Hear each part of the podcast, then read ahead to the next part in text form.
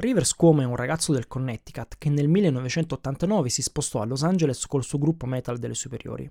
Dopo la dissoluzione della banda, Cuomo continuò a suonare con altri musicisti, però senza molta fortuna. Quindi si trasferì a Santa Monica dove registrò dozzine di demo. Alcune saranno dei futuri successi dei Weezer. Il gruppo nasce ufficialmente a San Valentino del 1992 e la loro prima apparizione pubblica sarà il 19 marzo, chiudendo il concerto per Keanu Reeves. Weezer era il soprannome con cui il padre di Cuomo lo chiamava. Cuomo era il cantante del, dei Weezer e aveva perso interesse per la band dopo che lo aveva reso famoso, ma il tutto esaurito del loro tour estivo del 2000 cambiò tutto.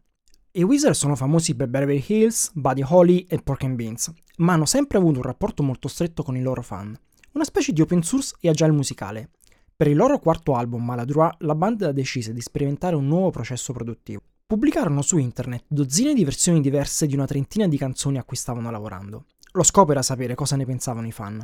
L'esperimento non andò molto bene perché i commenti dei fan non erano molto coerenti e poi ci furono molti altri problemi, tanto che la band decise di autofinanziarsi per registrare Maladroit e Cuomo mandò quasi tutte le canzoni dell'album alle radio più importanti e alla stampa.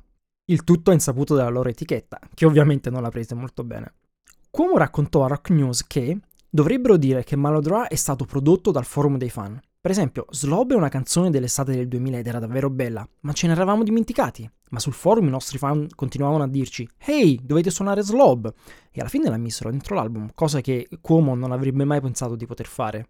Slob rinasce proprio grazie ai messaggi dei fan. Racconta un'immagine desolante del malessere di Cuomo dopo il loro secondo album, Pinkerton. In effetti la storia di quell'album è alquanto strana. Dopo il successo di Blue Album, Cuomo si iscrisse ad Harvard, dove le sue canzoni divennero più oscure, viscerali ed esplicite, meno gioiose.